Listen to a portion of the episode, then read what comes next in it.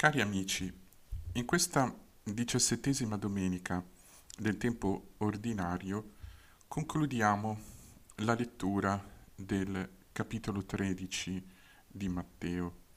Quindi concludiamo di fatto la lettura, per essere più precisi, non tanto del capitolo in se stesso, quanto di quello che viene chiamato il discorso di Gesù in parabole o il discorso sulle parabole del regno discorso che, come abbiamo ripetuto negli audio precedenti, occupa i versetti da 1 a 52 del capitolo 13 di eh, Matteo.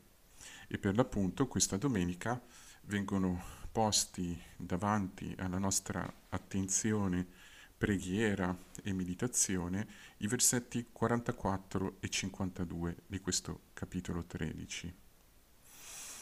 Per mh, mm, eh, contestualizzare molto velocemente la brevissima riflessione che facciamo, è utile ricordare a grandi linee qual è il contesto di questo capitolo 13. Come abbiamo ripetuto nei due audio precedenti, eh, il capitolo 13 di Matteo, o meglio i versetti da 1 a 52, eh, è strutturato questi versetti sono strutturati attorno alle parabole che Gesù enuncia e in parte spiega. Se noi volessimo guardare, per così dire, questo capitolo a volo d'uccello, noi possiamo notare che le parabole che Gesù racconta sono in numero di sette o otto, a seconda di come si consideri l'ultima parabola, cioè gli ultimi versetti del, del capitolo di questo discorso e anche del Vangelo di oggi, quando Gesù appunto chiede ai discepoli avete compreso tutte queste cose e la risposta affermativa eh, riprende, risponde, per questo ogni scriba divenuto discepolo del regno dei cieli è simile a un padrone di casa. Questo modo di esprimersi, lo scriba divenuto discepolo è simile al padrone di casa, chiaramente richiama eh, il, eh, l'introduzione eh, che Gesù ha utilizzato nelle parabole precedenti per parlare del regno. Il regno dei cieli è simile a. L'unica differenza, non proprio secondaria, che si trova in questa ultima, diciamo, ottava parabola, è che oggetto della, mh, mm, del confronto de, del paragone non è il regno dei cieli, ma lo scriba divenuto discepolo del regno. Quindi mm, potremmo dire, grosso modo, per usare una formula un po' di compromesso, che questo eh, Vangelo, questo discorso è strutturato eh, attorno a sette più una parabole. Non solo, ma come abbiamo visto due domeniche fa, la prima parabola, la parabola del seminatore, non è introdotta dalla formula il regno dei cieli è simile a, ma inizia in modo potremmo dire quasi brusco, semplicemente con le parole ecco il seminatore uscì a seminare. La prima parabola, la parabola eh, del seminatore, infatti non è per così dire una parabola come le altre ma è una parabola che ha la funzione di far comprendere il funzionamento delle parabole. È uno strano modo di procedere, è una sorta di cortocircuito, poiché la parabola non viene spiegata utilizzando un registro espressivo diverso, come quello della spiegazione, che ne so, del trattato, della dimostrazione o cose del genere, ma la parabola viene spiegata con la parabola, che è una specie di, appunto, circolo vizioso. Questo primo discorso introduce le altre sette parabole che, se considerate da vicino, si possono a loro volta suddividere in due gruppi e anche questo è importante, credo dirlo. Tre di queste sette parabole vengono spiegate da Gesù, anche se qui il termine spiegazione è parzialmente impreciso, poiché Gesù sembra più che spiegare, a volte riraccontare la parabola. Al versetto 17 del capitolo 13, quando Gesù spiega la parabola del seminatore, in realtà questa spiegazione viene introdotta con le parole ed ora ascoltate la parabola del seminatore. E non e ora ascoltate la spiegazione della parabola del seminatore. Questa parziale inadeguatezza del termine spiegazione lo si vede anche eh, confrontando tra loro la parabola enunciata e la parabola spiegata, dove si vede, si vedono, si possono notare in maniera più o meno evidente delle asimmetrie. La parabola non, vie- non vengono spiegate del tutto, eh, vengono lasciati in ombra alcuni elementi volutamente. In ogni caso, tre parabole vengono spiegate e quattro no. Queste quattro parabole che non vengono spiegate sono parabole apparentemente minori, più brevi, ehm, e che hanno come filo conduttore il fatto di essere, per così dire, raccolte a due a due. Sono parabole raccontate in coppia.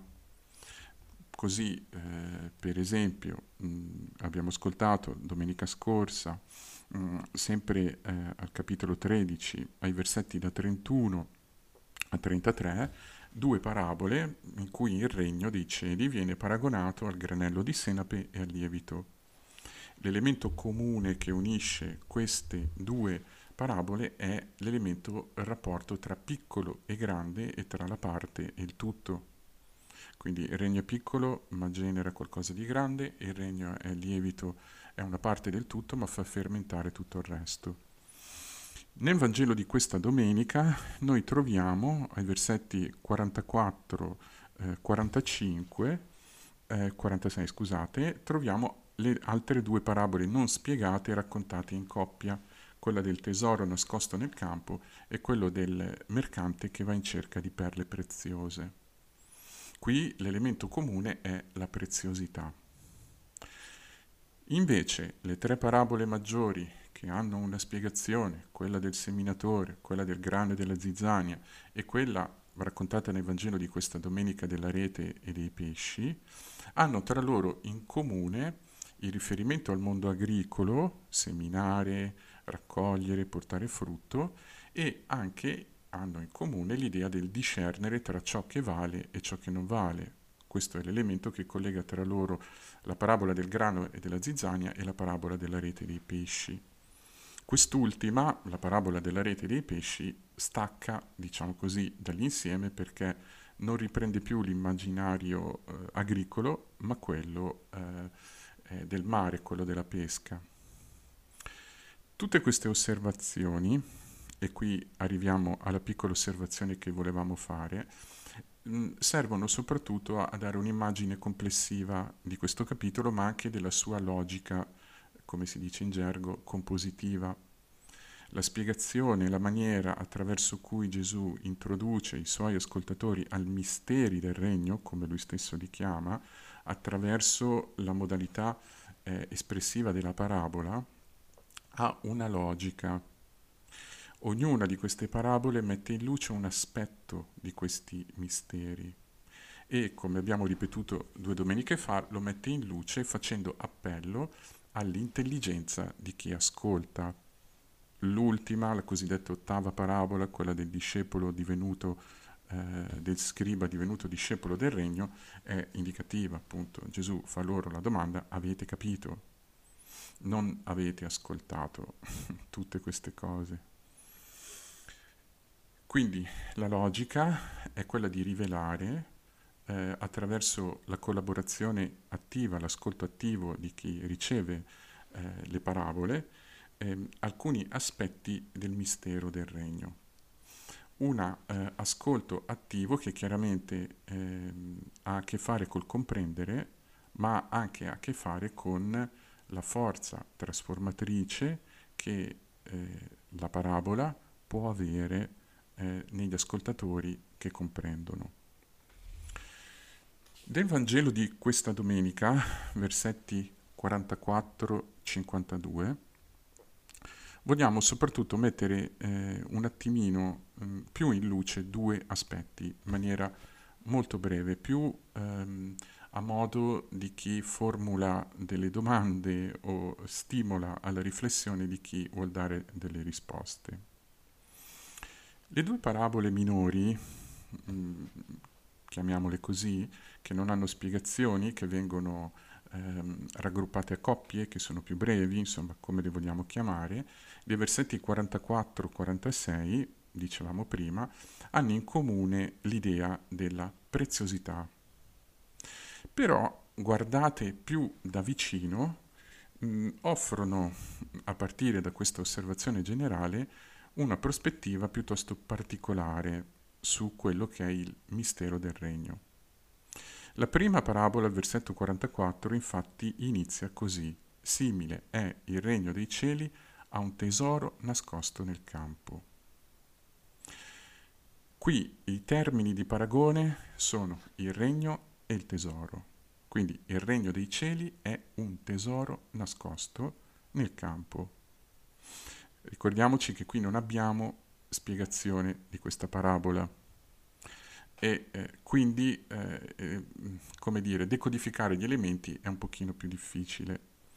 Certamente una, una possibile, ehm, diciamo così, pista potrebbe proprio essere quella di interpretare questo elemento del campo esattamente come è stato interpretato nelle parabole precedenti. Nella parabola del seminatore il campo è il cuore dell'uomo, ma nella parabola del grano e della zizzania il campo è il mondo. In ogni caso il tesoro non è evidente ma è nascosto.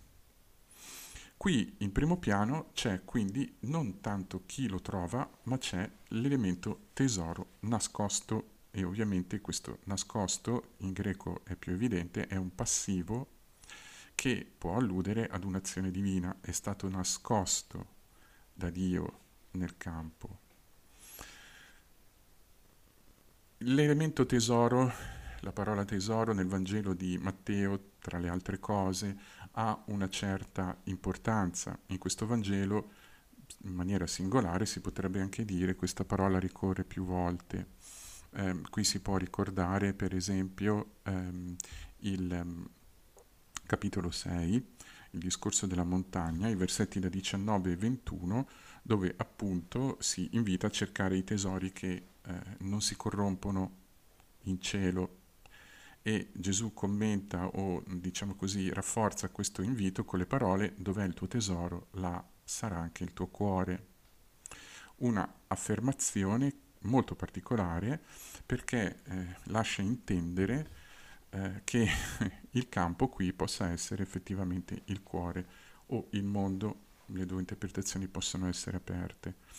Non solo, ma proprio nello stesso capitolo 13, il versetto 52, il scriba, lo scriba divenuto discepolo è simile a un padrone di casa che estrae dal suo tesoro cose nuove e cose antiche. Quindi la parola tesoro convoglia l'idea di una realtà che forma, eh, per così dire, la sorgente, la base dalla, dalla quale un uomo può vivere. Mm, il tesoro potremmo identificarlo con il... Mm, quella parte di beni eh, che uno ha e che gli permettono di vivere. Se noi lo prendiamo come metafora, il tesoro è quindi ciò che è prezioso mh, mm, perché è ciò in cui l'uomo pone la sua aspettativa di vita. Dov'è il tuo tesoro? Là è il tuo cuore. Quindi nel capitolo 6 di Matteo ci sono tesori in questo mondo, quindi un'aspettativa di poter vivere da beni di questo mondo, ma questi tesori si corrompono e c'è un tesoro in cielo, lì Gesù non specifica cos'è questo tesoro in cielo, il capitolo 6, che eh, permette all'uomo di ehm, avere una eh, base di vita che non si corrompe. Tutte queste eh, diciamo, risonanze sono presenti nel versetto 44, ma il punto centrale è che un uomo trova questo tesoro, lo nasconde, vende tutti i suoi averi pieno di gioia e compra quel campo. Ora, mh, mm, qui è interessante, sono due cose, che l'uomo trova mh, mm, la formulazione molto secca molto scarna lascia intendere che questo ritrovamento possa essere qualcosa di casuale, non di cercato.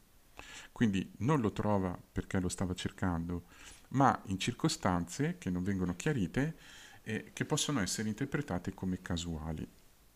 Non solo, quando l'uomo trova, invece di portarselo a casa, lo rinasconde e compra il campo, che è una affermazione effettivamente, una scelta, se vogliamo dire così, singolare, molto singolare, perché la, la, l'azione più logica in questo caso sarebbe quella dell'accumulo, tenersi i beni che si hanno e aggiungere il tesoro che si è trovato. Invece qui l'uomo vende tutto per avere questo tesoro. Queste due affermazioni sono affermazioni che ehm, si possono interpretare in questo modo. Il regno dei cieli è un tesoro nascosto in quel campo che è il cuore o il mondo, quindi potremmo dire il complesso eh, delle eh, scelte, azioni eh, e anche misfatti della libertà umana. L- il ritrovamento di questo tesoro non avviene in circostanze, diciamo, dove uno cerca, ma la reazione di gioia da parte di quest'uomo in, lascia intendere che in qualche modo questo tesoro era aspettato o che questo tesoro in qualche modo incontra un'aspettativa e un desiderio da parte del cuore dell'uomo. Basti ricordare qui, eh, per, per fermarci al Vangelo di Matteo, la reazione che provano i magi quando vedono la stella, capitolo 2, versetto 10. Al vedere la stella provarono una gioia grandissima. Quindi se noi intendiamo come fa qualcuno quella stella come eh, il simbolo, un'immagine anche non solo della profezia, della parola che guida l'uomo al senso della sua vita, ma anche del desiderio, è chiaro che trovare il tesoro significa incontrare qualcosa, il regno dei cieli, che colma l'aspettativa di senso del cuore umano.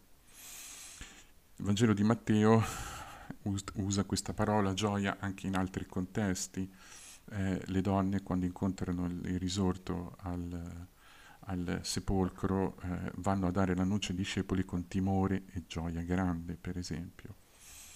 Non solo, ma il gesto di vendere tutto per comprare il campo indica che l'incontro con il regno di Dio in qualche modo va nel segno della spoliazione e non nel segno dell'accumulo. È interessante notare, e questo è un elemento comune anche con la parabola del mercante, che eh, questo gesto apparentemente illogico ha in realtà una sua logica, che è la logica del regno. Nel capitolo 19 di Matteo, mh, mm, nei versetti mh, mm, diciamo mediani di questo, di questo capitolo, ehm, Gesù incontra il cosiddetto giovane ricco, e eh, al giovane ricco viene fatto esattamente questo invito, vai, vendi tutto quello che hai, dallo ai poveri, poi vieni e seguimi. Capitolo 19, versetto 21 di Matteo. Ed è significativo che a queste parole Gesù correda questa spiegazione. Vai, vendi quello che possiedi e avrai un tesoro in cielo. Quindi mh, questa parabola, nella sua eh, stringatezza, è probabilmente una sorta di eh, mh, pendant, valetta insieme, all'episodio del giovane ricco. L'uomo che trova il tesoro nascosto fa quello che il giovane ricco, come lo chiamiamo noi, non riesce a fare. Ma la parabola lascia intendere che non si può incontrare il regno dei cieli senza subire una, subire tra virgolette, senza sperimentare, attraversare una trasformazione radicale. La vendita di tutto quello che si ha significa la morte dell'uomo vecchio, per usare le parole di San Paolo, e quindi la morte di un certo modo di vedere, di sentire, di valutare, di giudicare la realtà. Non spiego, ma mh, come spunto personale faccio notare solo che la seconda parabola quella del mercante che va in cerca di perle, è formulata in una maniera solo apparentemente parallela alla prima. Eh, noi siamo catturati soprattutto dal, dal, versetto 46 dove si parla di trovare la perla, vendere tutto per comprare, che sono più o meno gli stessi gesti che fa l'uomo che trova il tesoro nascosto nel campo.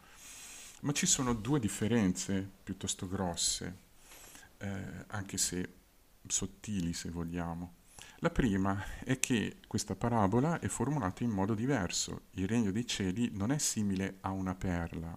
E qui spesso in qualche commento o eh, qualche spiegazione di questa parabola si cade volentieri in questo errore, no? eh, perché, come dire, la nostra intelligenza corre subito alla conclusione senza aspettare di leggere con pazienza il testo. Ma Gesù non dice che il regno è simile a una perla preziosa, dice che il regno dei cieli è simile a un mercante eh, che va in cerca di perle preziose. I due termini di paragone sono il regno dei cieli e il mercante, non la perla. Questo fatto è effettivamente singolare, perché nel racconto della parabola viene spontaneo pensare che la perla sia il regno, ovviamente, come l'uomo trova il tesoro, così il mercante trova la perla. Però la formulazione, stando alla lettera del testo, non è esattamente così. Non solo, c'è un'altra differenza, che l'uomo che trova il tesoro, le circostanze in cui il tesoro vengono trovate non sono esplicitate, lasciando appunto intendere che possa essere avvenuto, non è necessario pensare così, però è anche possibile, che questo ritrovamento sia avvenuto in modo casuale. Il mercante invece cerca le perle e il mercante si presume che sia un esperto del suo mestiere, quindi che sappia distinguere ciò che vale da ciò che non vale. Quindi la perla che lui trova di grande valore è una perla che è stata selezionata in mezzo a tante altre perle. Mentre nella prima parabola il tesoro è uno, Qui le perle sono tante e l'occhio del mercante esperto, che grazie all'esperienza sa discernere ciò che vale da ciò che non vale, quando trova questa perla vende tutto. È evidente quindi che la seconda parabola, quella del mercante, probabilmente vuole mettere l'accento non tanto su ciò che si trova, non tanto sul tesoro nascosto, quanto sull'intraprendenza dell'uomo, sulla necessità che l'uomo ha, o meglio che il regno dei cieli è il frutto, può essere il frutto di una ricerca meticolosa, grazie alla quale si acquisisce anche una certa capacità di saper distinguere ciò che vale da ciò che non vale e mh, mm, al termine della quale, quando si trova questa perla tanto cercata, avviene la stessa cosa. Si vende tutto e la si compra, quindi avviene una trasformazione radicale di vita. Questo cercare, un paragone tra il regno e il mercante, potrebbe anche essere inteso, questo lo do come, se vogliamo, se vogliamo dire così, come possibilità interpretativa un po', un po' eccentrica se volete, ma anche possibile, che il mercante che cerchi non sia l'uomo ma sia Dio stesso. E quindi che questa parabola, in maniera molto sottile, molto intelligente, come avviene in altri brani del Vangelo, eh, si potrebbero portare almeno due o tre esempi, sembra che parlino dell'attività umana, ma in realtà mettono in luce l'attività divina. Lui, il regno dei cieli, cioè Dio, Gesù, è colui che va in cerca della perla. È un'interpretazione un po' singolare, non è, eh, come dire, strano leggere nella scrittura nel suo complesso che è Dio cercare l'uomo, però l'accenno e basta. L'ultimo eh, eh, piccolo breve riflessione che penso sia necessaria, ma breve, anche qui più in forma di provocazione che di spiegazione, mh, mm, è per i versetti 51-52, mm, versetti che a volte vengono un po', per così dire, mm, sorvolati nella spiegazione di questo capitolo, la cosiddetta ottava parabola, che è tutto tranne che evidente, cioè come mai, questa è la domanda che ci poniamo, Gesù paragona eh, il padrone di casa, a un padrone di casa, proprio lo scriba che diviene discepolo del regno? Lo scriba, la parola scriba, indicava una categoria ben particolare, una categoria anche sociale, di persone che in base ad una competenza specifica erano incaricate della trasmissione e della custodia del testo biblico, come eh, diciamo così, impegno fondamentale.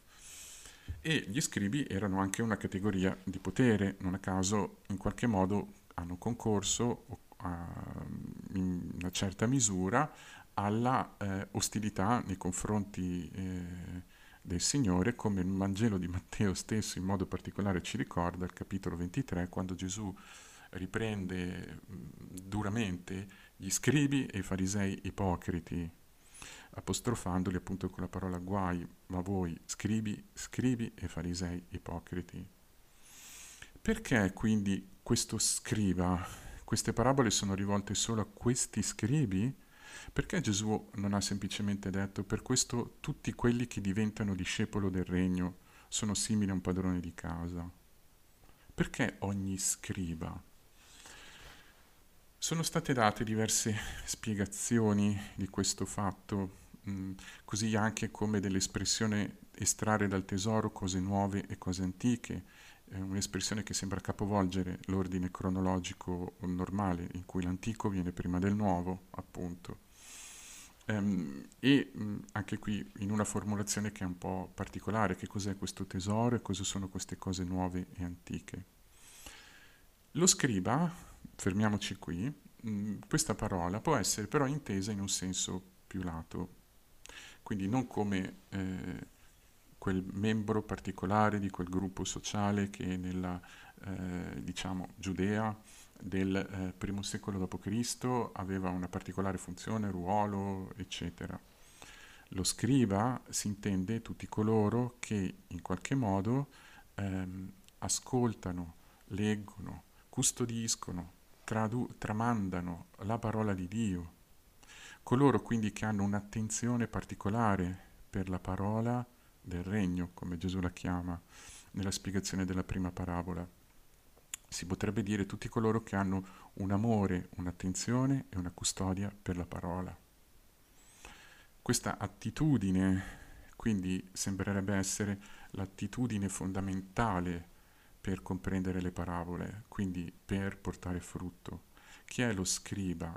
Probabilmente, facendo questo eh, salto logico forse un po' azzardato, sono coloro che effettivamente ascoltando la parola, eh, poco alla volta, imparano a custodirla e custodendola lasciano che porti frutto nella loro vita, cioè la trasformi completamente.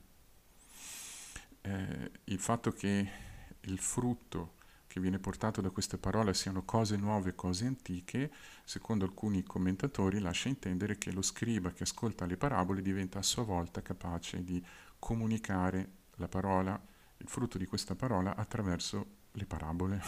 Quindi diventi anche lui, come dicono gli inglesi, uno storyteller, un, un, un raccontatore di parabole. Potrebbe essere vero, però quello che... Ehm, eh, cattura la nostra attenzione e che vorrei sottolineare è questo implicito, eh, come dire, orientamento eh, che c'è in questa parola. Lo scriba diventa discepolo del regno, quindi discepolo del regno attraverso l'ascolto, la comprensione, il porre domande, il custodire dentro di noi la parola che il seminatore, che è Gesù, non cessa di seminare una parola che è più che un'informazione, ma è una forza capace di generare dentro di noi, per usare le parole di San Paolo, l'uomo nuovo. Quello che noi chiediamo al Signore in questa domenica è quello di diventare anche noi scribi, discepoli del Regno, molto semplicemente. È quello di avere anche noi la grazia di poter ogni giorno incontrare oppure il nostro cuore in quel tesoro che è il regno e ogni giorno vendere tutto per poterlo comprare o quasi verrebbe da dire per essere da lui comprati. E dall'altra parte, volendo interpretare la parabola del mercante in questi due modi, chiediamo anche al Signore di darci la capacità di saper discernere tra le tante parole che abitano il nostro cuore, come dicevamo domenica scorsa, quelle di valore e quelle di non valore e anche qui di lasciarci trasformare e, se vogliamo dire così, di lasciarsi anche cercare e trovare da Lui.